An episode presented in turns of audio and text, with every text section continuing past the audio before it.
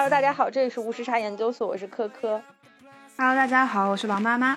然后我们今天其实也是五一的这个假期过了没多久啊，恰好看到了一个新闻，是关于就是影院五一档的这个票房收入啊。今年的话，五一档票房收入不到三亿元人民币，然后跟二一年，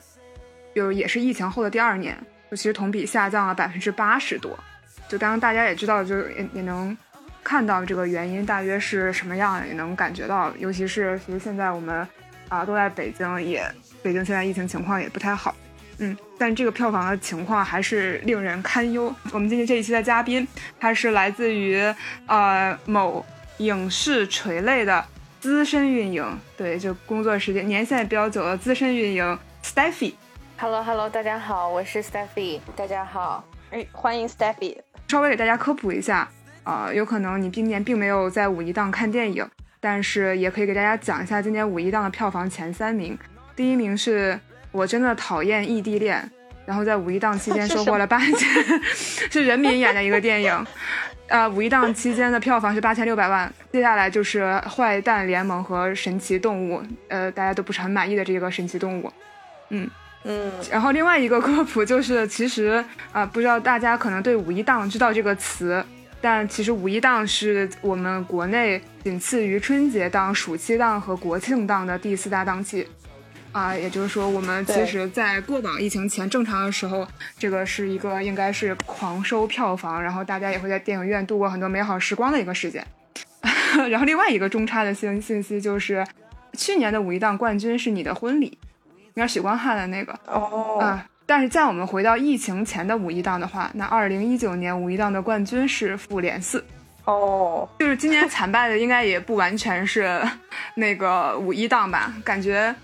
我我我知道以我对 Steffy 的了解啊，就是他在我刚才说那几个档期里面，什么春节档啊、国庆档啊这些正常人都在休假的档期里面，Steffy 都会超级忙。对，是，嗯嗯嗯，今年哎对，但是所以想问你，对今年怎么样啊？今年就是我上半年都不是特别忙。就是我今年最忙的时候，其实从去年年底做完我们的大项目，然后过年春节档其实也，今年其实春节档也就还好，就对比去年来说的话，其实真的也就还好。然后，嗯，到了呃，就是到了今年几个接下来需要有的几个大，比如说情人节，就是都是爱情片的烂片，其实我们有了一些讨论。然后到后面到那个呃清明档，其实那个时候大家都对清明节这个。档期就是会充满了非常大的期待，然后因为当时确实说有很很好几个比较重量级的片子都会在清清明上，然后结果大家就纷纷撤档，然后到了五一档的时候，大家就想，哎，那这个时候五一档总可以了吧？然后结果五一档也凉了，就是然后又不断的有那个复联在几年前上映，然后回顾的的那个状态出来，就是越发心中 觉得十分悲凉。反正热度整体是比去年要差一些的，就我们自己看，就是大家在讨论的数据啊，怎么怎么这这些方面上，确实是差了一些。然后我整个今年都没有去年忙，今年的我的几个假期都踏踏实实的休息了。恭喜你啊！很遗憾，国家不幸失家幸。然后就我想，我也其实很想问大家，就二零二二年，就是今年，大家看电影的频次，呃，去电影院看电影的频次大约是什么样？我好像没去过几次吧，我最近的一次去就是去看那个蝙蝠侠，嗯，那个还是参加一个包场的活动，免费去看的，然后就是春节档了，其他的时候都没有去看。春节档倒是看了很多部，嗯，我今年也是，春节档是都看了，然后你这是工作原因吗？呃，我我一部分吧，但是我确实也是想看，我今年春节档其实觉得也还可以吧。然后后面再看，其实因为那会儿，其实今年最期待最开始的时候就是想看那个蝙蝠侠嘛。然后蝙蝠侠当时看完之后也是觉得非常的，我我个人是非常喜欢，很满意。然后再后面就是看神秘海域，然后看那个呃神奇动物，嗯，就这几个。月球陨落我也看了。我今年第一个院线片，就因为我会去资料馆这种。嗯，就是艺术院线，就是会看一些，嗯，因为我家离资料馆特别近，这个不算吧。就是如果是商业院线的电影的话，哈哈哈！我第一部电影非常感谢 Steffy，我的今年的第一部院线电影是张宇的《东北虎》，哈哈哦，这个完全是追星，就是啊，这本身我也很喜欢耿军，嗯这片子应该票房非常惨淡，嗯，确呃，实，因为耿军也偏艺术导向吧，他非常不商业化。然后这个片子本身，我觉得需要很强的粉丝滤镜。这个粉丝滤镜包括但不限于，比方说喜欢东北呃文学呀，或者是喜欢张宇啊，或者是他其实有一点点像就是北欧那种电影，像考里斯马基的电影，哎不重要，反正就是其实受众面非常窄。我自己看觉得还 OK，但我看了之后我就觉得，嗯，大家应该会骂死这个电影，然后果然是。呃，然后再然后是哇，我的前两前几部电影全都是张宇的电影，然后狙击手，哦，奇迹，哦狙击手奇迹对吧？奇迹，对这哎这些我都看了，对，对，那我我完全是因为张宇，这这竟然一个很奇怪的粉丝效应。嗯，然后再往后就是，哦，非常猎奇，因为大家如果之前听过我们之前，比方说聊过刘安华的那个呃第一炉钢，对，就我之前也聊过，说我每年有一个烂片配额，嗯然后我今年在二月份就把它用了，就是十年一品温如言。而而且我拉上了自己所有的室友，嗯，就我们，我我当时走出电影院的时候，唯一的感触就是天呐，我到底是怎样被别人爱着？就有两个人愿意陪我看这个电影，还有两个电影，一个是《花束般的恋爱》，对，我刚想说这个我漏了，我也在嗯电影院看这个。对，然后我还要浓墨重彩的提一个破烂电影，但我虽然我是在资料馆看的，它叫《安魂》，因为今年是中日建交一个整日子，然后这个电影是个中日合拍片，据说是要在清明节上的。然后我当时看完之后抱以了很大的期望，因为它的主演是呃那个陈瑾和薇子，我就觉得它是一个很棒的电影，而且是一个文学作品改编的。嗯，呃，是一个茅盾文学奖的呃作品改编的。哇，我去的那一天，甚至有一些领导在现场，在首映礼里面有媒体啊什么的。我今年没想到用了两次烂片名额，这个电影真是一 大家如果它真的上映了的话，真的不要看。这是我这辈子见过的最魔幻的观影体验，因为前面都在夸这个电影怎么怎么怎么怎么好，我的预期非常非常高，然后看完之后就是，我看了一个电视剧吗？但是好像 万一他后面真的上了，大家千万不要看。对，嗯就合拍片，感觉好像就是总是评价都不是太高。合拍他说这个编剧是给那个金村昌平的《鳗鱼》的编剧的编剧，嗯，当时我也很很惊诧，我我当时在现场学会了很多夸烂片的方式，就是，对我我觉得我情商提高了很多。是说完这个，我们看了哪些电影？其实有一个比较大的感触，我总觉得像《你好，李焕英》这个片子突破什么中国影史票房最高票房之类的事情，仿佛就在昨天发生。今天王妈就跟我说，电影院要完蛋了。我怎么觉得就是有一种恍若隔世的感觉？时间怎么会过得这么快？所以到底是发生了什么样的事情呢？呃，我觉得这个主要是 Stephy 是说的蛮好的，就是现在已经不是电影院要完蛋了，是他已经要完蛋了，且连救命都不喊了。对，就是我我自己感觉比较明显的部分是，其实当时就疫情刚开始那会儿，就第一年，我们就是夺冠，他们被从春节档撤下来，然后囧妈上了流媒体的那个时间点，其实大家还是对于，因为因为当时正好发发生在春节档，然后大家本身对于春节档这件事情的感知就非常的强。所以当时春节档嗯整体发生了巨大的变化了之后，其实，在社会舆论层面和老百姓自己本身层面，其实确实能感知到，就生活发生了对对个人生活的冲击很大嘛。然后，所以在那一段时间就能够看到，就是就是这些新闻就会飘散在大家的手机里面，你就会在新闻当中看到。然后与此同时，又会有很多影院去说我今年过得不好，然后我现在要就大家会看到什么影院变卖自己的设备的信息，然后还有什么清仓处理自己的存货的爆米花、可口可乐的什么的这种信息。然后到到去年的时候，可能大家都觉得好像说这个事情都开始变正常了，就是档期什么看起来也还不错，然后又有比较爆的片子出来，就感觉好像是不是这事儿就过去了。然后加上春节档的时候，其实票房上面又确实创造了一个比较好的效果，而且会有非常有话题性和争议性的片子。然后加上那部加上李焕英，其实她又是贾玲自己的那个亲身经历的故事，所以她尤其是有很多加成。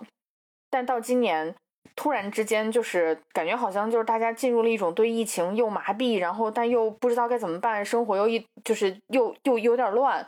的状态下，好像也没有什么人再有时间和精力再去关注电影院了。然后那那些可能就是经营的不好的电影院，可能也就在这个过程当中就就消失了。然后比如说有的电影院可能就关店了，然后三尤其三四线的城市的电影院，可能我们都甚至都听不到它的呼救。对这个事儿就是可能到今年就突然一下之间就觉得，哎，怎么就都变了？嗯嗯嗯。对，我会感受到当时二零二零年的时候，囧妈就突然间要上流媒体的时候，当时这个社会舆论的反响还是非常强烈，特别是不是院线还写了个什么联名信之类的，就是说这种什么社会影响非常恶劣。呃，对，当时是有这么一个事儿。当时抖音囧妈卖给头条系的时候，嗯，其实呃一部分，呃当时其实一部分的舆情来自于疫情本身形势没有那么明朗。然后又突就是所有的，因为对于电影来说，核心的一件事就是最重要最重要的一件事，它必须上院线。就如果电影不去电影院卖的话，它完全走流媒体，那电影这个行业就是这个整体这个东西，它是它是不可能赚钱的。就是电影是一定要依托于电影院去走发行的，而且包括当时在那个阶段，其实囧妈已经做了非常非常多前期的宣传，包括他们首映礼其实都做过了，然后。在那样的一个时间点，他们去把这个片子卖了，卖掉了之后，其实就让很多院线的就身在一线的人就觉得自己仿若感觉被被背叛了。毕竟，因为《囧妈》这个片子，它其实大家就是之前从排片上来说，票房预期上来说都是有很大的预期的。然后，所以整个卖掉了，就相当于他在那个时间点自己拿拿到钱。我们不做价值判断，但是事实就是说，他可能把这个东西卖掉了，然后当时立刻就拿到了钱，但是其他的人可能。就沉底了，比如说夺冠，他可能等等了五六个月，他才又重新上映，所以就是就是一些院线的经理就因此而对这件事情有非常大的一个不满吧。然后，并且其实很多人也都担心说，如果有了这样的先例，那后续会不会这个流这个窗口期的时间就会越变越短？那对于院线来说，他们能够盈利的时间点可能就更长了。但是我其实印象里，我当时的朋友圈哈，就是说，呃，囧妈卖给了头条系这边，我当时朋友圈的反应。一部分从业者就觉得头条系真的好厉害呀，他在改改变生态，然后有钱。然后有另一部分就是怎么讲，不是影迷的人，他会觉得这样很好呀，我就免费看的电影，嗯，就还甚至觉得头条系很仗义。其实真正好像觉得说这件事情对生态造成了很强影响的，只有行业内部的人，以及比方说我这种比较偏向原教旨主义看电影的人。确实，就实际上大多数人好像对这件事情。并不是一个觉得囧妈不仗，呃，反而是会对囧妈有更好的一个评价，更积极的一方面的评价。就是，其实这个我觉得看从哪个方面去看，就是如果从徐峥的角度看的话，这个事儿就是他作为一个生意人做出的一个商业性角度的判断，我觉得这个事儿无可厚非。然后头条的话，就是他确实从互联网公司的角度，他抓紧对于他来说这是一个新增和做就是整体品牌形象的一个非常好的时间点，就是因为他那个时候打出来的 slogan 叫。呃，今年过年就是头条，请你看囧妈。然后我大概是这样的一个意思，就是请你免费看电影，然后你不管在任何一个平台，就是西瓜也好，抖音也好，各个平台你都能够看到这个电影。就相当于一个原来春节档你要去电影院看电影，然后可能就是没了票补之后，你要花五五六十块钱看的一个电影，我现在在头条免费就能被你看，让让你看到。然后其实这个里面最受伤的其实就是这一批身在一线的院线的从业者嘛，因为呃，比如说他之前就是发行所有做的所有的物料，然后拷贝这些，相当于都就是没有用了。然后所以就是嗯，那那那对于他们来说，这个就是尤而且尤其又是站在那样的一个时间点上。然后所有的院线都站在一起。我记得当时还有一个特别特别有意思的新闻，是因为当年《唐探三》跟《囧妈》其实是要同时上的嘛，都都是同一个档期。然后《囧妈》卖掉了之后呢，然后就有人去问万达的人说，就是这个《唐探》是打算，因为那会儿就会有猜测嘛，因为《唐探》其实投入也非常高。然后当时就问说，《唐探三》会不会选择在线上去去发行？然后当时我我印象当中有一个新闻是说，有一个万达的人就负责人就说，就是《唐探》无论如何都会坚守在。那个电影院，然后于是我们其实才在第二年的春节档，其实才看到这个片子。嗯嗯嗯，虽然拍的也就，其实囧妈拍的也就，对吧？我 夺冠其实又又怎样呢？但夺冠我觉得还是相对好的啊，夺冠还是还是相对好的，因为我们都有排球这个情节嘛。这个中间是不是还是有一些些高质量的国产电影？包括我们刚刚说到的。第一年的时候八百，对，就主要 其实就是八百。哎，我觉得八百是不错的，但是八百争议也很多。是八百关于八百屁股坐在哪里？对，嗯是是是。我现在回头看，不知道是因为二二年情况太糟糕了吗？我现在回头看二零年，甚至都觉得还有可以说的电影，比方说，呃，像一秒钟啊，对 啊，对，有风平浪静，悬崖之上是不是也是二零年的？嗯，是的，是的，对，它其实上半年就是完全空掉了，二零年基本上是我记得得到夏天才。大家能进电影院，然后基本上第一个看的就应该是八百。嗯嗯。哦，那年还很幸运，我想起来，我那年还在那个，因为《星际穿越》不是重映嘛，然后后面我还去专门去看了 IMAX 的版本的，然后那个时候还疫情还隔座，然后电影院没多少人，那个观影体验真的太好太好了，就没有人看手机，没有人说话，IMAX 大屏幕，周围又没什么人，我天呐，太快乐了。哦，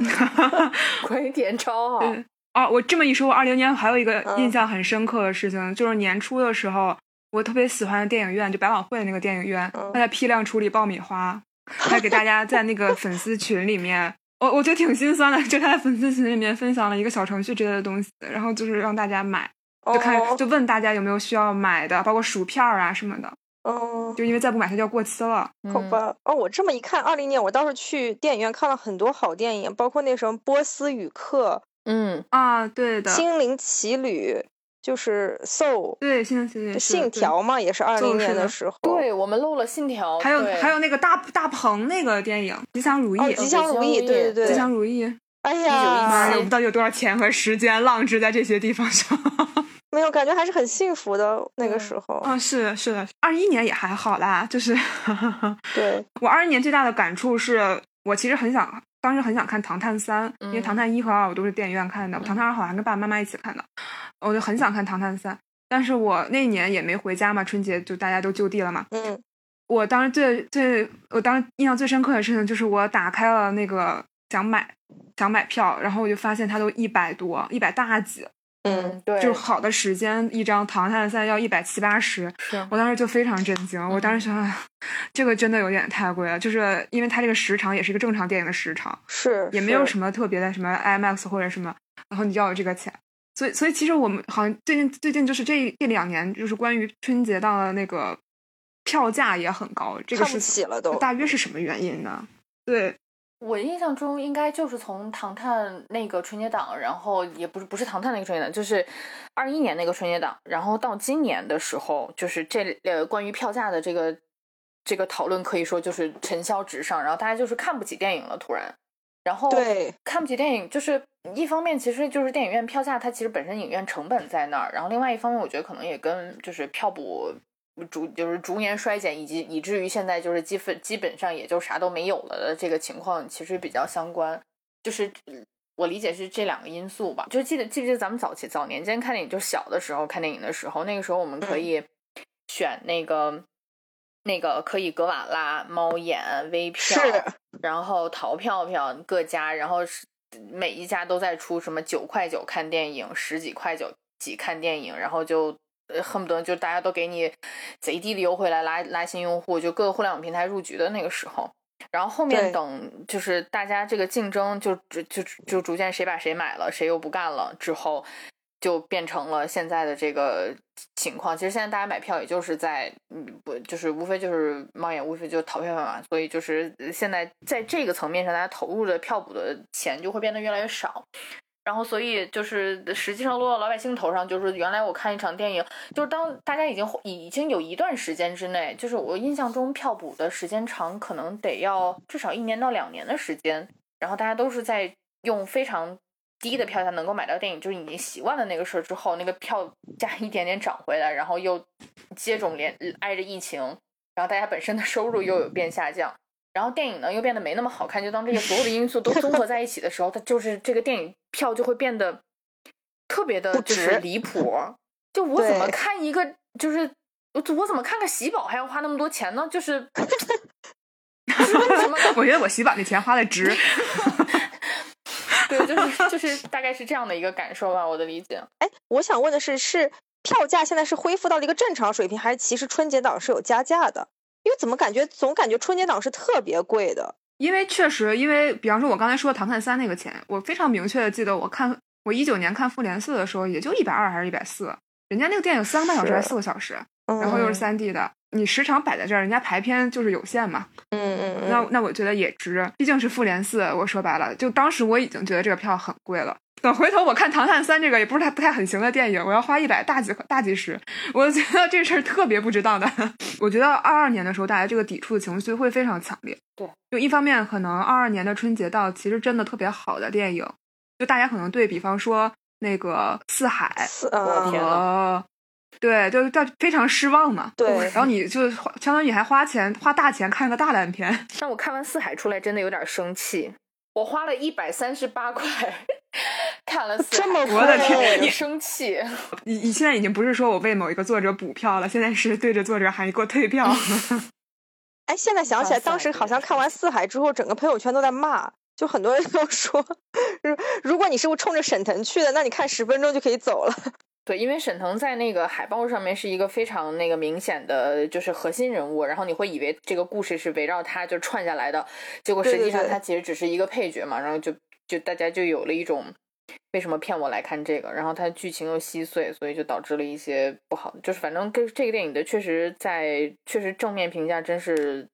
比较少。确实是比较少。是我我们现在聊天的走向已经根本不是二零二二年电影院连救命都不喊了，而是二零二二年电影院你你还配喊救命？不是电影院的锅，这这个。对，我觉得几方面原因吧。对对对，是一个是票价涨了，另外一个是片子本身烂，你就打开那个猫眼，你买票的时候你都不知道要看啥。第三个的话，我感觉是不是大家其实也一定程度上习惯了自己在家里看剧。的那个感觉，就是特别是在流媒体上看剧的那个感觉。其实从这个不是今年开始，就从去年开始就觉得，大家好像走进电影院的那个动机越来越越越来越少了。就是比如说，原来我们上假就假设是说我们上大学，或者说我们刚工作毕业的那几年，可能想法还是说我周末要去找好姐妹去看个电影，然后。情侣之间周末约会干点啥呢？就看个电影、吃个饭嘛，就至少这是标配。然后再再不济你唱上 KTV 干嘛的？但是现在好像看电影已经不是唯一的一个选项了。就是他他就是因为可能也是其他的文化娱乐生活太多了。比如说我去打个剧本杀，去玩个密室不好吗？为啥我要去看个电影？然后我看个电影，还万一还不好看，我还难受。就是图啥呢？就是价格也不便宜。然后所以就是在这样的情况下，就是本身。本身就是因为其他的竞争太激烈，对手都太好了，然后所以导致大家对于这个事情的选择其实本来就有下降。然后再一个就是电影院可能确实可以选的好看的片子也真的，嗯，没那么多，就是没那么多可一年之内可能能选的片子也真的确实是少一些。我感觉整体最后的辉煌就就总让我有一种就是复联四终局之战之后就真的终局之战了的那个感觉。嗯嗯，是的，是的。就是大家都是内容行业的创作者，感觉也被各种其他内容行业挤压。就是你就像你说的，就是对吧？去打个剧本杀，或者我去我我自己还有 B 站看一看，就感觉好像你你获得内容的渠道很多。你要是不是特别好的内容输出的话，也很难吸引大家再去看。偶尔会有一些外国片子吧，再把大家拉回荧幕。就比方说那个什么《沙丘》，是《沙丘》应该是我二零二一年就是最。就是看的最快乐的一个电影嘛，我应该大概沙丘我去看了三遍，然后看 IMAX，就是专门去刷，然后就觉得就是应该是说继信条之后又一次特别值得在电影院体验的有电影感的电影，嗯嗯。嗯，就是一个为为电影院而生的电影。是，就是因为有一些电影，它其实是需要，就是它它需要所有的东西都配合在一起，然后导演给你一个非常好的环境，你就跟着他的镜头走进那个故事，然后看这个里面的人物的，然后跟着他一路波澜壮阔，就是走过，根据他的心路历程来走，就是。需要有那个情境感，然后我觉得《沙丘》在这件事情上，就当然它它后面在那个大众层面口碑上面可能没有，就是可能两极分化比较重嘛，因为它毕竟是第一部，可能有的人会觉得就是这个故事是个啥呀？为啥看不懂？讲了这么老套一个故事，我看不懂之类的。然后，但是从就是所谓就是它电影作为作为一门艺术来讲，我觉得就是就是这样的电影院，这样的电影才能救电影院吧？如果我们这么去说的话，我觉得。是是是这样，就是你的首先影迷的这个基本盘要有，然后那后续更多的人愿意去因为这些东西而走进电影院，然后去看更多比如说可能更加欢乐的、轻松的东西，然后消磨时间的东西等等，就是嗯，现现在确实感觉是太缺片子了。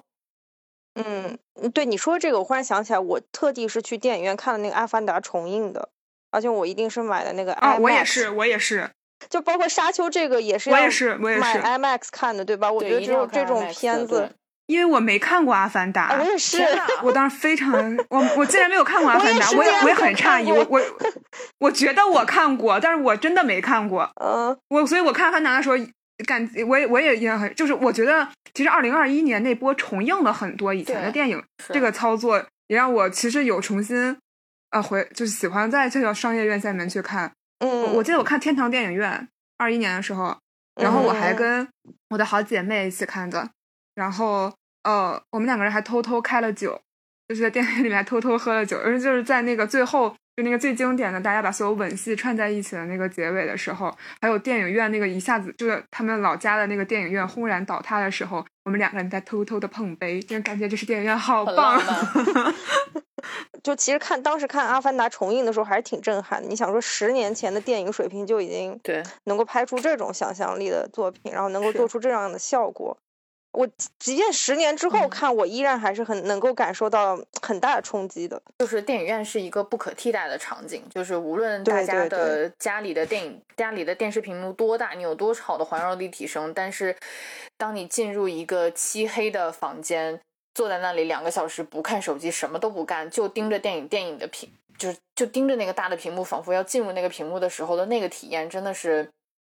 就是我，我至今是觉得，就是没有任何东西可以替代这个东西，就它会让你上头，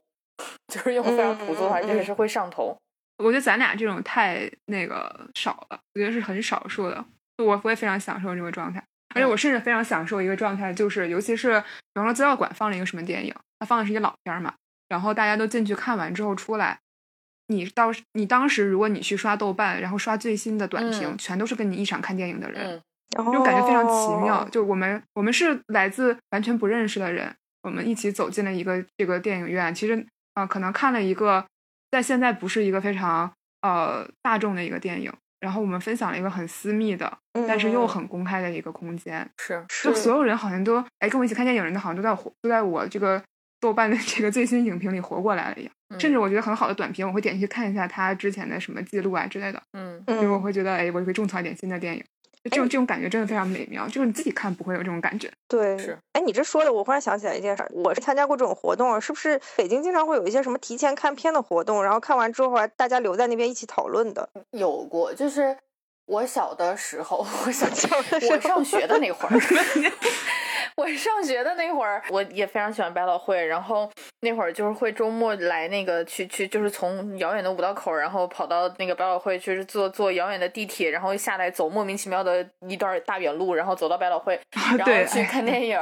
然后看完电影可能连地铁都没有了，然后还还在那个库布里克，他们还会有的时候会有一些那种映后的活动，然后那个时候也。不敢跟别人说话啥的，就是去去看看完了之后，就看大家在旁边聊天，就觉得我还有一次印象特别特别深刻，就是当时是推拿上，然后百老汇就做了一个活动，请了娄烨来，我当时就娄烨，我的天呐，就是他活人站在我面前，我当时就啊，就就是那种就是爆炸 了，我的天，活的娄烨，就是看完推拿，然后就整个人就特别特别的感动，我觉得就那那样的。就是观影体验，真的你这辈子都不会，就是都不会忘记的，就它会改变你，会逐渐的这样的体验和经历会改变你。是的，是的。哦，就百老汇其实之前都是会做香港电影节的，就呃电影展，就是夏天的时候做，然后是从去年起就没有了，就我非常难过。就我看到那个推送的时候很难过，嗯，因为感觉你好像你每年就是你夏天是有一个固定的期待的啊。然后二零年的时候，香港电影节的主题是就是喜剧片。就是连放了超级多许冠文和许冠杰的那种喜剧电影。嗯，我我有就二零年的时候，尤其那会儿就憋了好久嘛。我有一天好像看了三个电影，就是全是那个影展的。哇，啊，就是什么，嗯。啊，最摩摩登保镖最佳拍档和花田喜事，因为你开始觉得看喜剧也不累，结果其实超累。嗯，但我当时很难过，因为本来说如果二零年没有疫情的话，会把许冠文请到现场的。哦，我我在想，如果哎呀，呃，真的能看到许冠文，哇，就是你那种感觉。对对，那就很遗憾，就是二零年没有做到。但但但即便如此，我也觉得这是一个非常好的疫情之后的，因为我觉得这个这个测的很妙，就给人很多快乐，但是这个快乐并不是非常无厘头的和呃飘飘就过去的那种快乐，就嗯，你中间你还是会想，是是，嗯，就毕竟也是许氏的电影嘛，对，对吧？我们刚刚说的其实也是 电影院也承担了很多这种互动的载体嘛。它其实有也有社交的功能嘛，就是它其实创造的是一个情景回忆，然后跟你的共同在一个空间里面的人，你们就是共同创建了一个回忆，共同构筑了这部电影，就是这种感觉吧。我说起来这个，我又特别想分享两个两次两次看电影的感受，一次嗯是那个当年就是《爱乐之城》刚上的时候，我们哦，当时也是在百老汇。然后那天那个体验，就是因为我其实很那个惭愧的说，就是我其实是在电影院是就上映之前我就已经看过了那个《爱乐之城》了。然后后面，但是那天因为我特我我跟我先生都特别喜欢那个电影，然后后面我们就就是一定要去电影院看，然后后面就去那个百老汇看看完了之后，结是片尾，就大家都在哭的稀里哗啦的时候，然后有一帮跳那个 swing dance 的人就出来，就又把那个主题曲跳了一遍。啊，我当时那个场面特别特别的就是欢腾，就是你能感觉到，就是一帮就是大家都很喜欢这个事情的人，然后一帮陌生的朋友在一个场子里面，就是都就是那个音乐，大家都手舞足蹈的，就超快乐。我我觉得这个就是电影的魅力，我第二个是那一年就是《波西米亚狂想曲》上的时候，我就是先看了一遍正常版，然后后来又去就是呃卢米埃他有那个就是呃杜比的卡拉 OK 版。卡拉 OK 版就是到那个就是那一段音乐到那个唱段那首歌起来的时候，它字幕就会出卡拉 OK 版的字幕，就你全电影院的人就可以跟着这个字幕一起唱歌。哇，然后当时因为那个电影院里面吧，就是其实人不不不算少，然后其他的人呢就都比较的，大家就都都比较的冷静。我当时就开了口，然后又 又又有点不好意思，然后我就是说 憋回去了 对，要憋回去。但是那个感觉就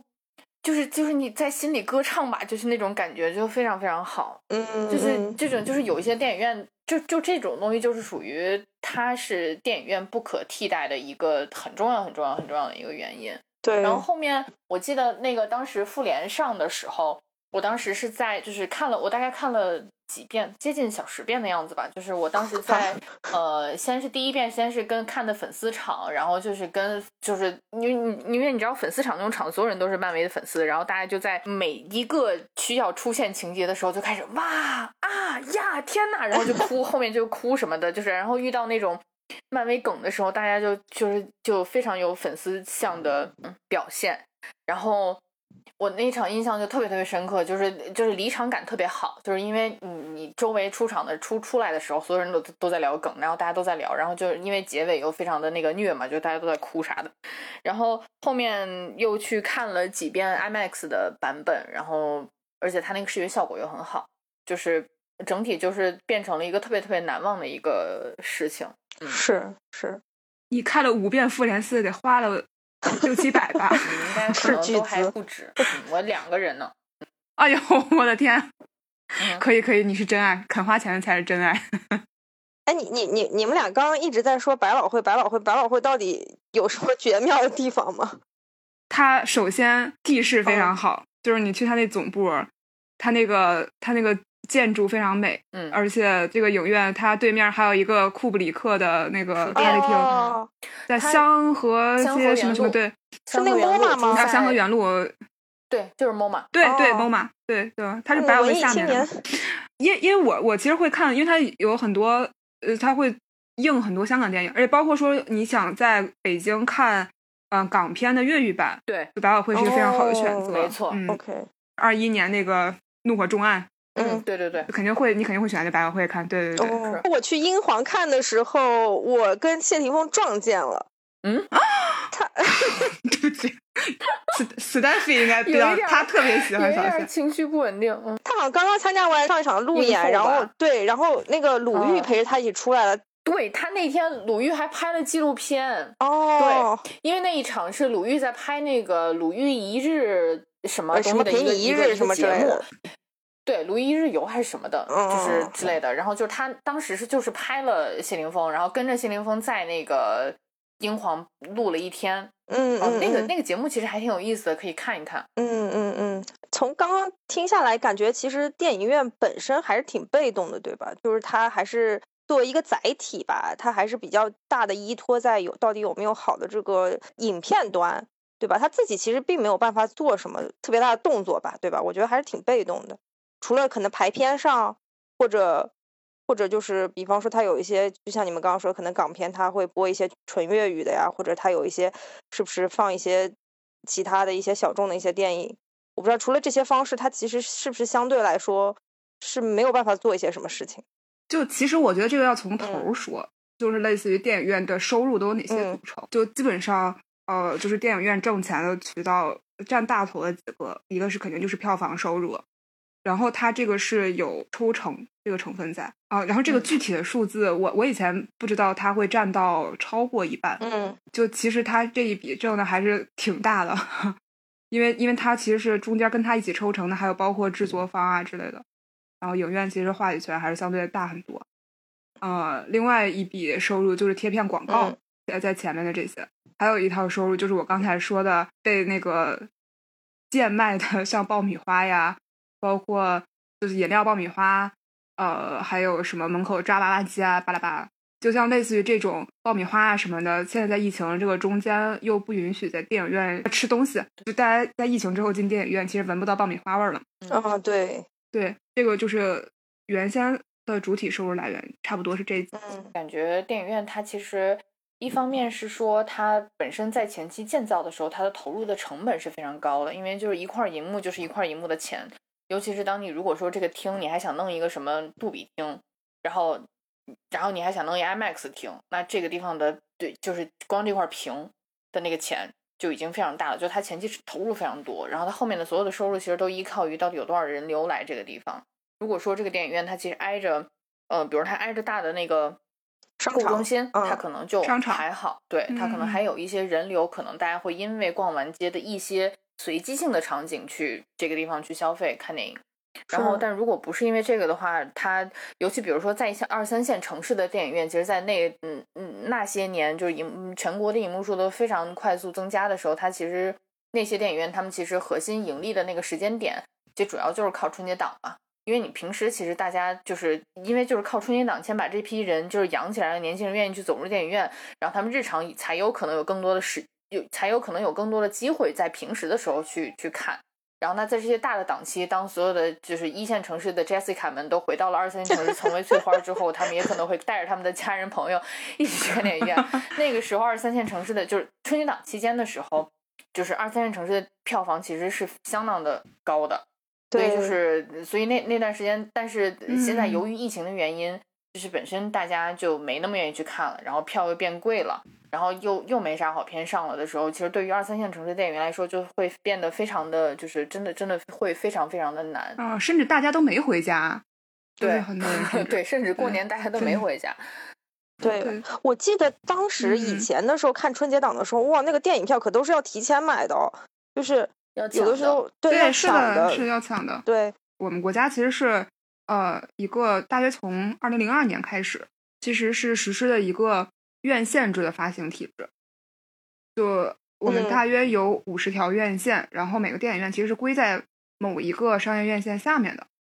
嗯，然后院线院线排名，就你看按实力排名，大家肯定都是耳熟能详，万达、大地啊这种，对，就是这个下来的。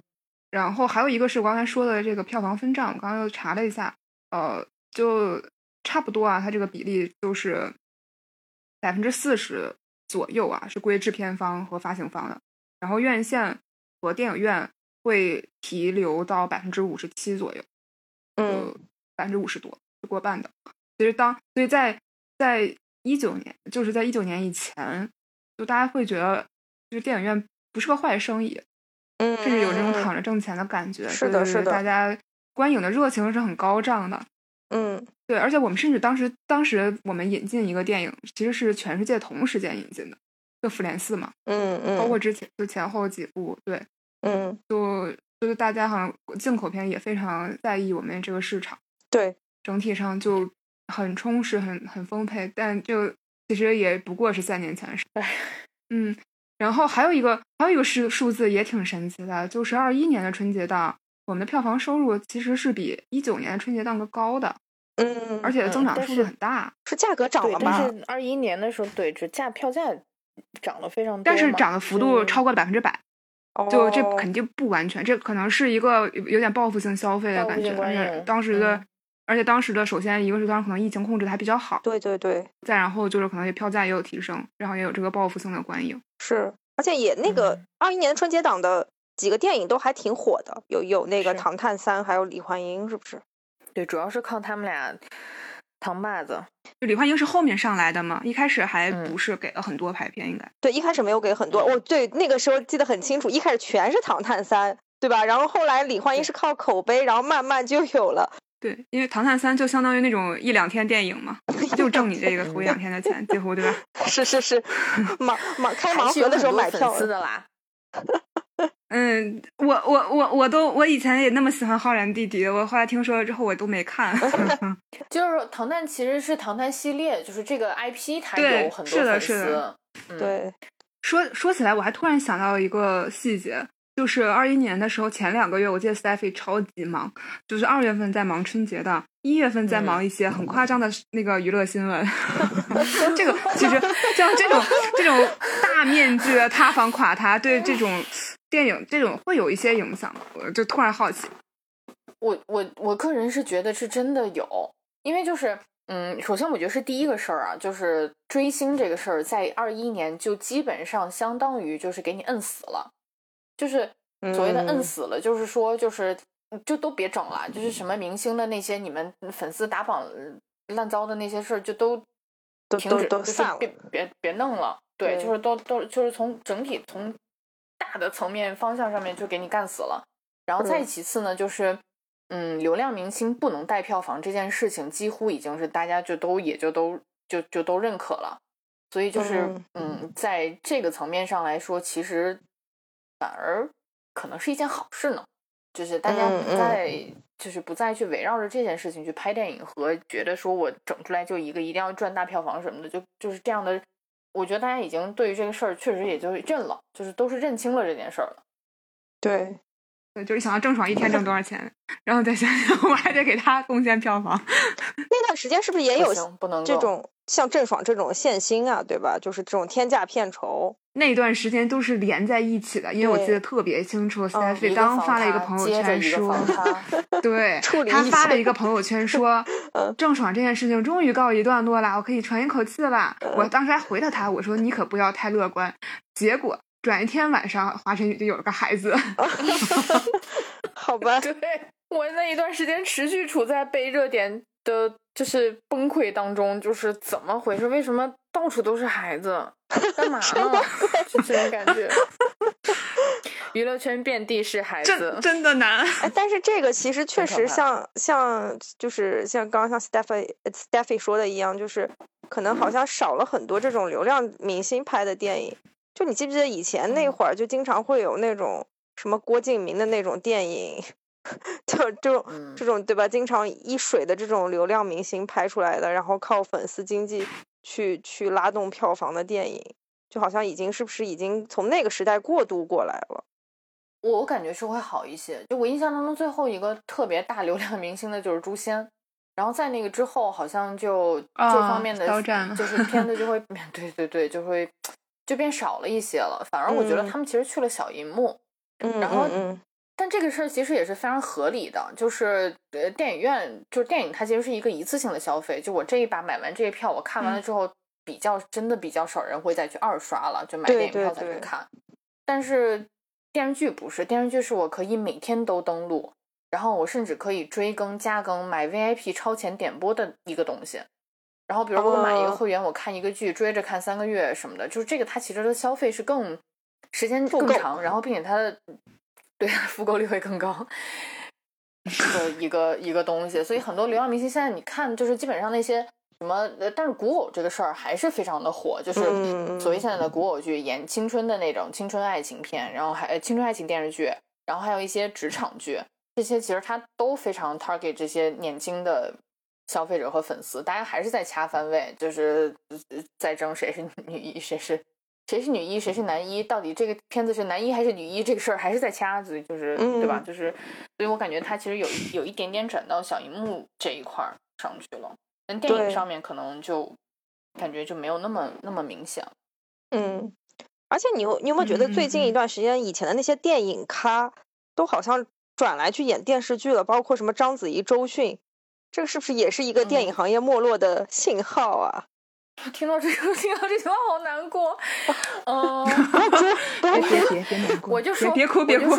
我就说个人感受，我就说个人感受，就是我感觉倒是也不用那么悲观，就是电电影电影咖和电视剧这个事儿，就是他们反正肯定从当然从拍摄手法上和真正赚钱的方式，还有他宣发的方式来说，其实都不太一样。但是有一个 共通点，就是上述说的这两个人加上汤唯，他们去拍完电视剧之后，其实都就是。就是扑街了，就他们的电视剧无一例外全部扑街。但是他们当他们回到电影院、在你荧幕上的时候，他们仍然就是不可替代，就是他们的表演仍然是就是最好、最顶尖的。然后，但是我觉得这个地方有一个点不一样，就是国内跟国外的情景非常不一样。就比如说凯特温斯莱特，他也拍电影，然后他也拍电视剧，但其实大家不会觉得说他是什么类似于。降级或者怎么样的？对，因为他们的电视剧的质量仍然非常的好，就他们电视剧也是拍一个是一个的。温斯莱特他演的两部美剧质量都非常非常的好，嗯，然后但是我们国家的电视剧可能就就是短时间内应该也其实不太能够到人家的那个那个那个地步上，而且我感觉这些所谓的电影咖，他们拍完电视。电视剧拍一次之后，可能也不很难，就是再有第二次了。就这个争议，其实一这个争议其实一直都在。但如果说是从这个争议直接去说，是不是嗯，是不是就是落寞？我觉得可能也不一定吧。就是当然，对于比如说咱们就说章子怡，就我我是一个我是非常喜欢章子怡的，就是的作品和她的表演的。嗯。然后，但你说她如果如果让我自己去感觉的话。也是不是有一种可能，是因为没有那么好的电视，就是电影的剧本，然后他自己又能操盘一个这样的、这样的一个大的电视剧的项目，那他可能就现在就短时间内去选择去做了这个事儿。包括他后面上综艺什么的嘛，有很多粉丝说他：“哎呀，你怎么好好的电影不拍啊？不拍电影去干嘛？”但是对于他这样一个就是咖位到这个地步，然后年龄到这个阶段的女演员来说。她真的有那么多可选的剧本吗？我觉得这个事儿其实是打问号的。比如这两年我们看李冰冰，其实也很少出来了，嗯，就是也没什么太多电影。然后周迅其实也是，再往上想一想，想什么刘嘉玲这种，就是其实都大家都就是主要就是好剧本到底在哪儿？就是女性形象，就是这其实又说回到另外一个问题，就是在国内的电影市场当中，女性形象特别的单薄，就是单一，然后。我们上一次看到一个在电影院的大荧幕上看到一个独特的女性形象，有可能还真的就是《送我上青云》里面姚晨的那个，嗯，那个追求自己生活的的女性的形象。你真行，不是，确实是这样，就是大家确实就是自我安慰，嗯嗯嗯，对对对，你找不到好的本子呀。而且那个那个，而且姚晨的那个电影也是一个女性导演拍的，这样的女性导演就非常非常少，对不对？然后那个片子还是姚晨自己监制，然后他还给他还自己投了钱投，我印象当中他应该是投了一点钱的。对，就是要不然那个电影可能都都拍不出来。如果没有姚晨去做监制和支持的话，那个电影可能都上不了，然后也不可能获得那么大的关注。所以这个就是其实弯弯绕绕，其实所有的事情有可能都就都是连在一起的。嗯嗯。哎，反正越说就越丧气了，倒是。这这个我们可以稍微进阶，就讲到，比方说，就是疫情之后，我们从生产侧这边，就是只是疫情这个因素的话，或者是呃二零年之后的话，生产侧会有什么样的变化吗？因为之前看说，就二十一世纪的电影市场是靠地产商和煤老板救活的吧？就是靠地产商和煤老板带起来的。那煤老板去哪里了？地产商我们知道，那确实是受到了一些显而易见的影响。那煤老板们呢？煤煤老板们怎么不投女明星了呢？矿也挖没了呀！现在政策也不支持煤老板了。你现在要新能源了，汽车都不能用，双双双碳了，双碳了，怎么回事？在哪里？妞妈，你觉得？电影是一个非常不好的生意，他们宁可去投一个网剧，人家赚的都比这个多，就不能指望着资本或者是商人在这个艺术上搞情怀，是搞情怀这个人太少，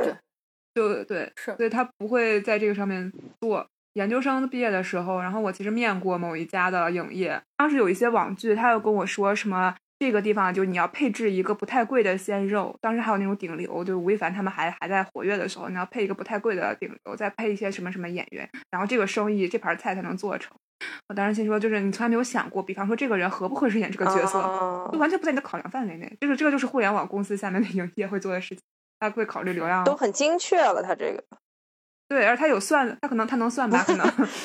可能梅老板不想这些，梅老板只想把自己喜欢的女人安排成一个女二。对，刚刚王妈说到这个事儿，就让我就是又又很生气，就是又很想骂人，扛不了，扛不了。就是现在的问题就在于，这些人他们不尊重创作的基本规律，这个事儿是非常不科学的，就是。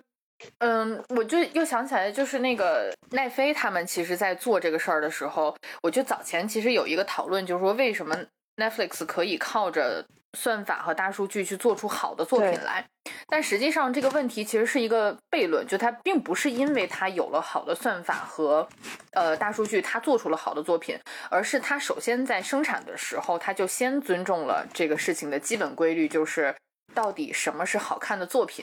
然后他按照这个逻辑先去做，做完，做完了之后，内至于内容是怎么去分发给用户的，那这个是靠，这这个可能是跟算法是有关系的，就是。我我理解的是说，对于这样的平台来说，如果你想想让这个东西让你平台的观众喜欢，但你了解观众，比如说嗯芒果 TV，像小芒果 TV 他们这样的平台，就是年轻用户特别多嘛，所以它的重头戏肯定是放在青春甜宠这种品品类上的。然后除了这个之外，可能就是综艺是一对他们来说是一个大的品类。但你说特别男性向的，比如说悬疑探案，他就不弄历史，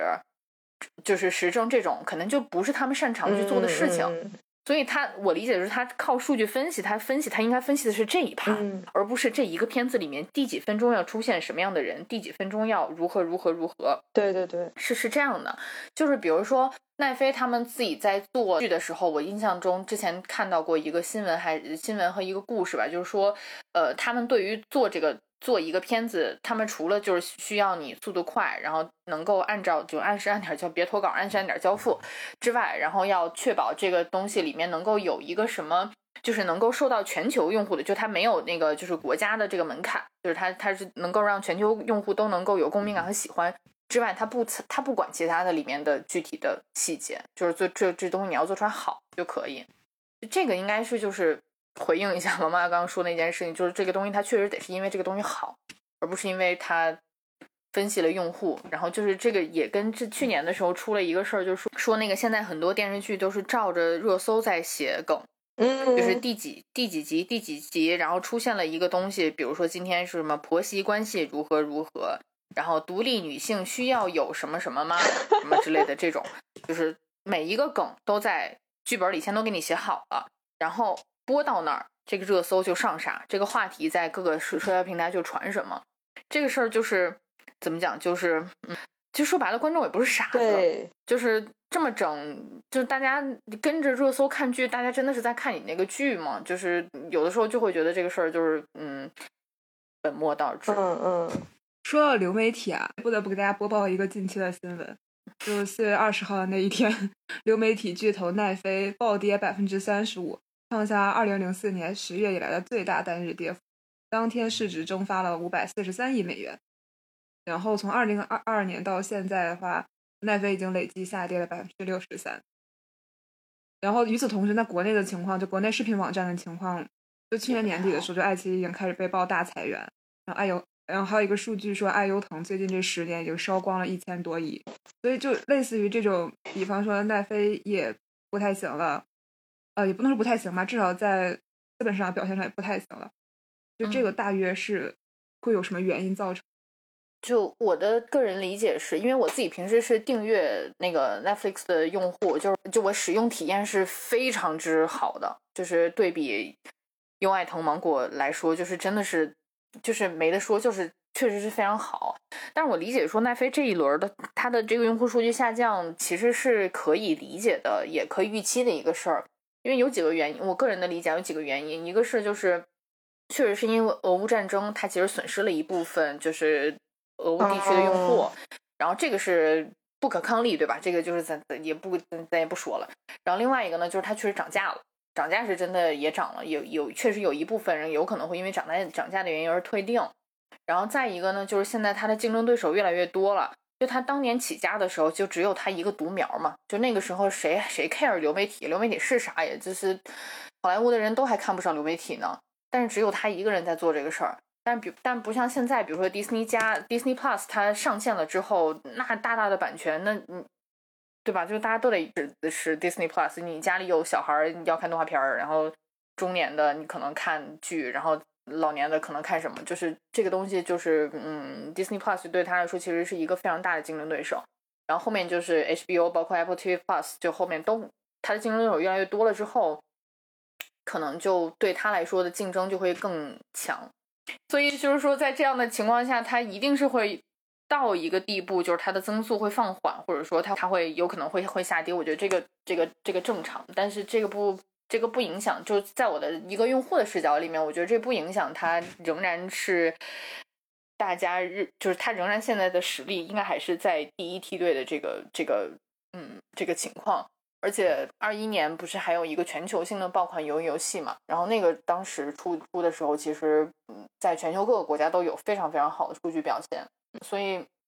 我觉得对于奈飞来说，嗯，当然我也不是特别专业懂商业这一块儿啊，就我只是个人感觉就是。最核心、最核心的还是能不能持续有让用户去续订的动力，因为大家大家是很难对一个平台产生忠诚度的，就是就是对一个视频平台产生忠诚度，我觉得这是很难的。对，但我觉得刚刚说的其实也是所有的这种内容付费的这种订阅式模式的通病吧。我可能就就看那三个月的话，我就只付三个月的钱，我就随时可以退订。就这种模式，它其实是没有一个强绑定式的，它也不跟任何的内容去绑定。可能是不是一开始这些流媒体就选择错了一条路，导致可能这个商业模式一直没有办法持续。你看奈飞啊，包括爱奇艺，其实你看它财报就是一直都是没有赚钱的，到现在都是没有盈利的。而且它又在内容端又投入了大量的成本，就去为了拍这个不不计代价去投入大量的成本。因为我之前看一个说法说，也可以参考游戏的模式，游戏可能是先让你免费玩，然后你可能玩到某一个。比较关键的时刻的时候，或者你想要下一个 level 的体验的时候，然后你再可能选择付费的模式。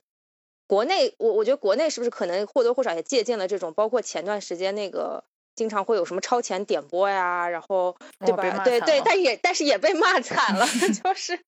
我觉得是不是商业模式本质上是需要改变一些的。如果说对比国内外的话，就是国内的这些互联网平台在赚钱的这个思路上面。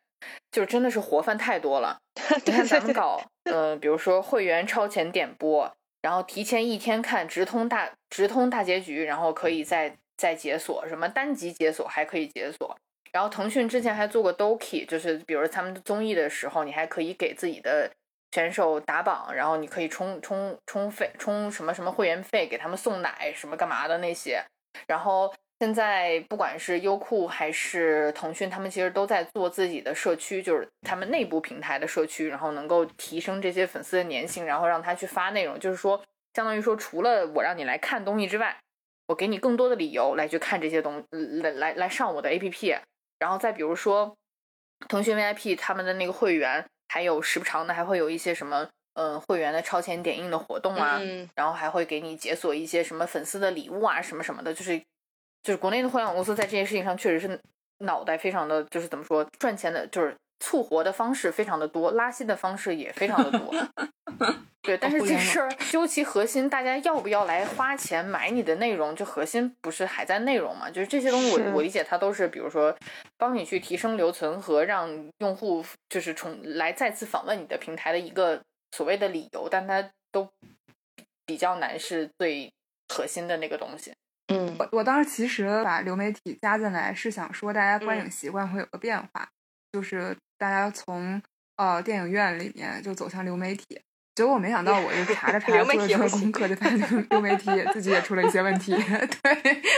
但我觉得，我觉得到流媒体是有的，只是说到了流媒体，真的是看电影吗？可能不是。对，就是嗯，因为就是当你的转向到小屏幕的时候，电影就不是最高的选择。就是你你比如说你自己在那个我们咱们自己打开家里头那个腾讯极光 TV 什么爱奇艺奇异果什么的那个，呃，开首首屏精选进到首屏精选，它那两个大卡的视频。基本上除了有贼大的大片上的时候放的都是综艺，就这周新不新新上新的综艺和电视剧，鲜少有出现有电影的东西。就是大家在流媒体上消费，就是就在国，尤其是在国内这些平台上面消费的时候，他的那个消费习惯其实是非常被动的。大部分时候就是谁出现在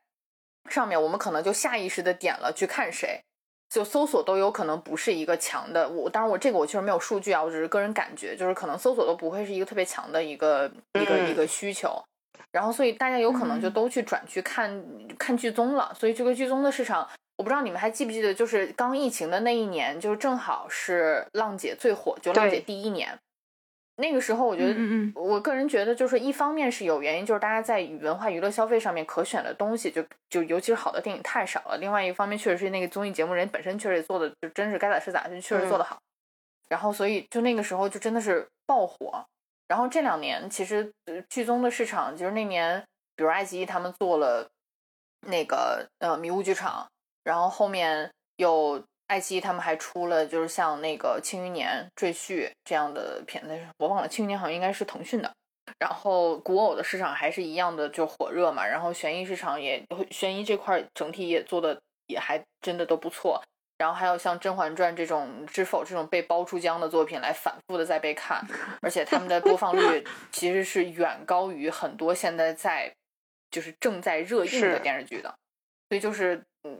剧综的这个东西，而且你们看这两年，其实，在综艺市场上面，大家看的也越来越多了。脱口秀这两年这么火，然后，呃，音乐类的综艺虽然有一点疲软，但也开始一直在做。然后就是这些，还有什么心动的 offer 这种系列项的、职业项的，就是各个细分人群的综艺，就是什么离婚的、结婚的、单身的、复婚的，呃，找工作的、上学的，要啥有啥，全都有。所以就是有可能大家的需求就就是真的到了流媒体平台，可能也就真的 就不看电影了，有可能就是去看别的了。嗯，我确实有种感受，就是好像你打开流媒体国内的流媒体平台，就是你很难找到呃最新的或者是。或者是比较特别的电影，因为好像就是跟 Netflix 确实有比较大的不同，就是国内的那些流媒体平台上电影都是比较老的，然后或者是已经在院线播过的，然后比较过时的那种电影。但 Netflix 上还是经常会有一些，不管是呃美国本土的，还是一些其他国家那种爆款的电影，都会比较比较新吧，就是就是你确实是没有看过的，不像就感觉国内流媒体平台的电影频道真的有点炒冷饭的感觉。这里头其实有一个比较核心的原因，就是因为就是 Netflix 是自己会自制电影的，就它即便不买其他平台的版权，因为就是国外其实也是有那个窗口期的嘛，就窗口期其实对于大家来说都是一样的，但是 Netflix 自己会出电影，虽然它的质量就是真的就怎么说就是也那个啥吧，但是嗯，但是国内的网大呢，就是另外一个层级的事情了，就是当当在国内当一个电影它的定位是拍一个网大的时候。它的质量的水平就是真的是大家不会打开看的，不会不会打开看的那一种那一种水平，所以这个我觉得是一个核心的逻辑。然后另外一个就是确实咱们国内的互联网平台，它其实在就是这些流媒体平台在推的时候，它也不会着重推电影。你想想看，我们打开所有的优爱腾的之后，电影都是放在第四个 tab，就是第一个是精选，第二个发现，然后是电视剧，然后是综艺。就你默认 tab 是精，就是进去之后默认是精选嘛？精选上面几个大的 banner，它其实放的都是剧综，然后后面就是先让你看电视剧，然后综艺，最后才是电影。但说回来，就是嗯，其实全球都在经历这场疫情嘛，那就就是这场疫情是不是现在听上来是不是对中国电影行业的冲击确实会更大一些？好像嗯，我不知道就是国外是什么情况，是不是还是按部就班？嗯，我今天好像看到一个新闻说。呃，应该是，好像是索尼影业他们前一段时间 发了财报，就刚刚发了财报，然后说已经回到了大概二零二一年的百分之五十的一个状态。当然，今年的状状况可能还会更稍微更差一些。然后，因为今年去年他们财报表现好，是因为有蜘蛛侠，然后今年可能就没有什么特别大爆的片子了，这个可能是一个影响。但但是另外一个原因就是，就国内的电影院其实还关着嘛，但是海外的电影院他们其实正常都还是该开还是都开着的，就是没有说就是经历这么长时间的关停。然后他们的片源可能也，就是讲句实话，还是比我们的要可看的电影还是要多一些的。电影节什么的也都还在正常，虽然就是受到疫情确实也影响比较大，但整体来说似乎是比我们这边要好一些。但是看起来就是说，一些原本要在全球就是同期上映的一些片子，还是往后推了很多。就比如说那个，嗯，那个《壮志凌云》那个片子，其实就大概应该有压了小两年的时间。然后，嗯，原本即将今年四月份应该要上的那个《蜘蛛侠：平行宇宙》的第二季，就大家其实都非常期待的一个动画电影嘛，然后就直接也就改档改到了明年的。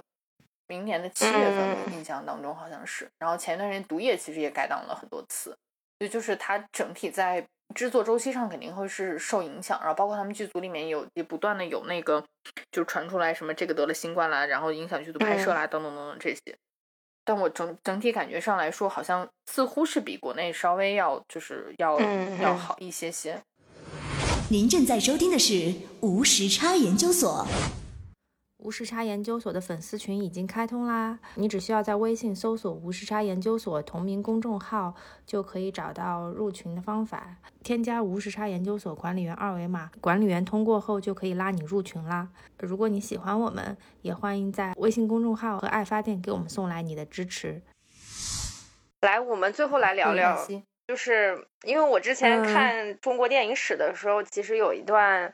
八零和九零年代的时候的。就跌宕起伏吧，就是感觉其实中国电影那个我们父母那一辈的时候，还是都是经历过那种大的电影院放片，然后甚至露天电影，然后坐在那边，然后很多人挤破头去看一场电影，然后就是街头巷尾，很多人都会就是就是非常期待这个地方放电影嘛，就包括张艺谋电影《一秒钟》里面对于这种场景也是有一些描述的，对，然后直到后来可能。呃，DVD 的出现，然后包括这个其他的娱乐的出现，使得呃电影这个工业一一度没落了。但后来因为中国的一些呃电影的这种院线的改革，然后包括我们刚刚说煤老板和呃地产商的出现，使得中国电影到达了呃前两年的那样一个高度吧。然后票房屡创新高，就感觉也是经历过一一阵的轮回，也是有一定的跌宕起伏的。那么咱们就是想问，那现在处于低谷的中国。院线和中国电影行业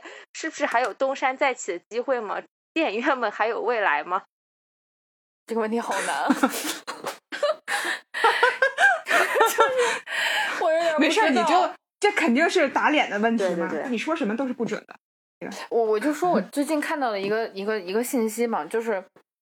最近看到一个讨论，就是讨论说，就是现在二零二二年面对这个疫情又再次反复的情况下，电影行业的人都在干嘛？然后有说自己就是接到的活儿越来越少，然后并且少了呢，也不太好跟别人再去还价，然后觉得就可能用原来就比原来低很低的价格，然后去接更多的活儿的这种情况的出现。然后还有说就是原本要定好要开机的东西，开机的项目一直都没有开，然后有就是等等等等这样的情况。但是也有一个声音，我觉得还挺特别的，就是说说不定可能会有更好的机会出现，就是说大浪淘沙之后，真的那些就是。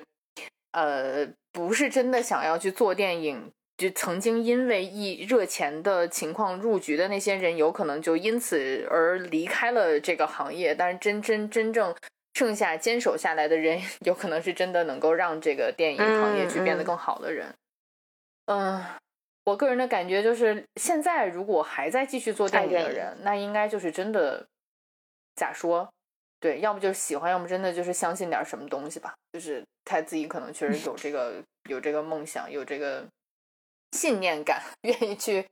继续做这个事情。就是也有可能，也说不定，有可能是一个机会。我本来没想到还有一个这么积极的 未来，就这还有一个流派是这么积极。我一时有点语塞，有点不知道。嗯，当当当然是最好。那我太期待了，那简直是太期待了，鼓掌。因为因为我我我这两年觉得会比较夸张的事情，就是我在线上已经开始见到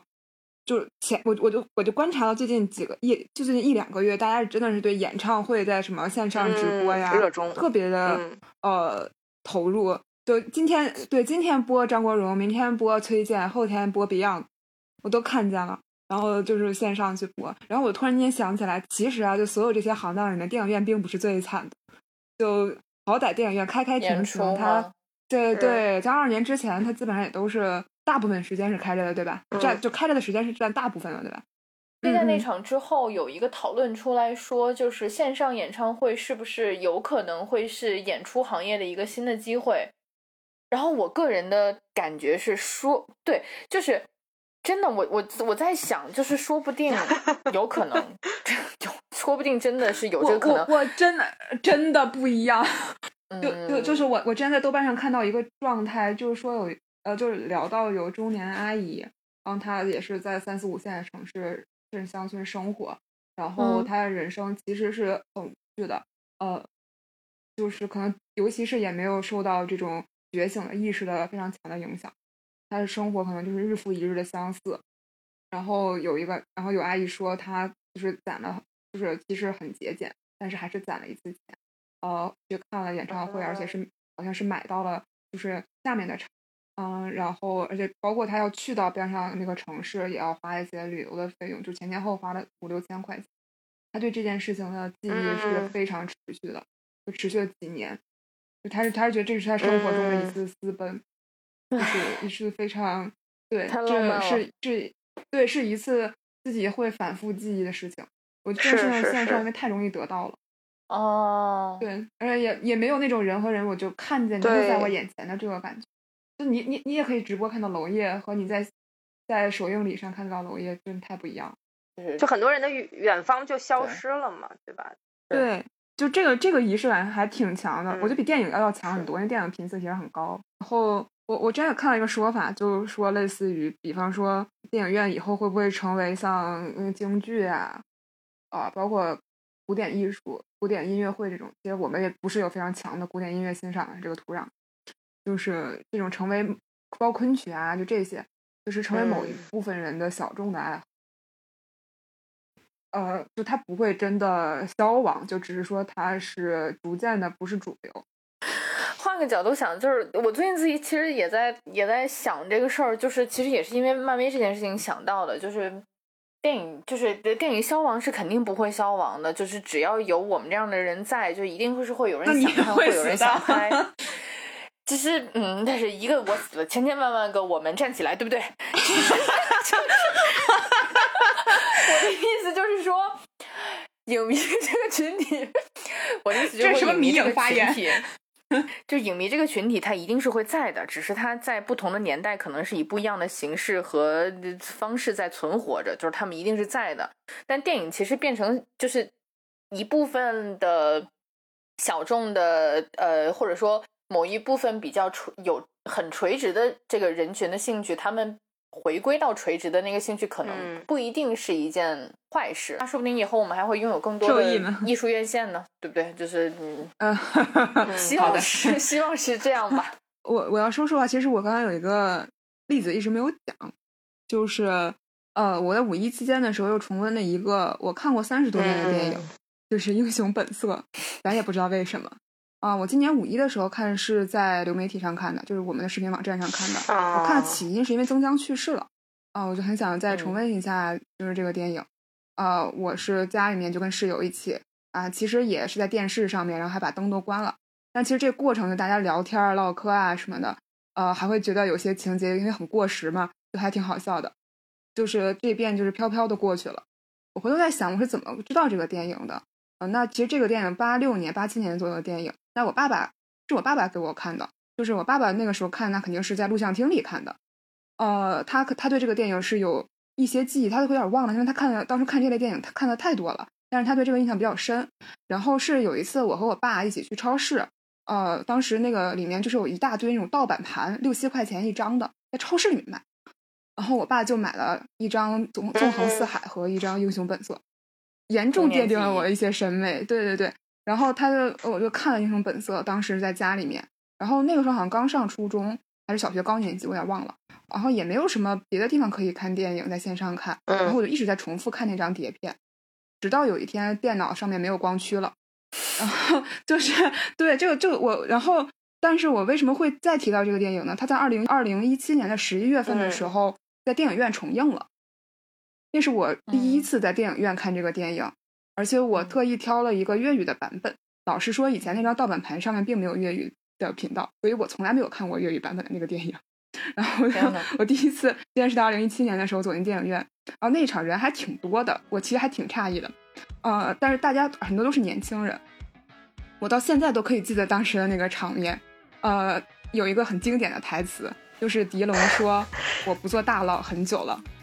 我不做大哥很久了。”然后广东话是我母做大佬好奶了。然后我看的时候潸然泪下，因为就是他也是狄龙的夫子自道嘛，因为他当时是从上一家电影公司邵氏被嗯踢走，但是当时其他电影院里面是全是在笑，因为这个梗很过时。但对于我来讲，它是有非常深刻的寓意的。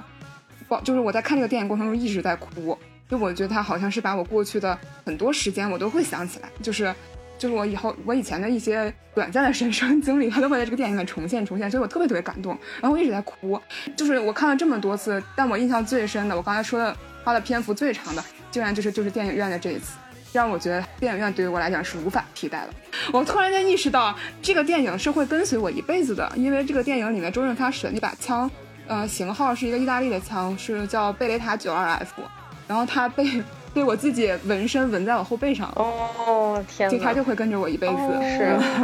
对，天哪，被自己感动了。这期节目送给所有影，希望大哎，家真的，关于电影和电影院的记忆都可以一辈子伴随你吧，即便可能若干年后很多东西都不存在了。北京疫情好转之后，我就立刻去电影院，一定会有千千万万个我们的。希望有片方爸爸看上我们播客，我们抽票。对 对对，那那今天节目就到这里了，谢谢大家，大家，谢谢大家，拜拜，拜拜。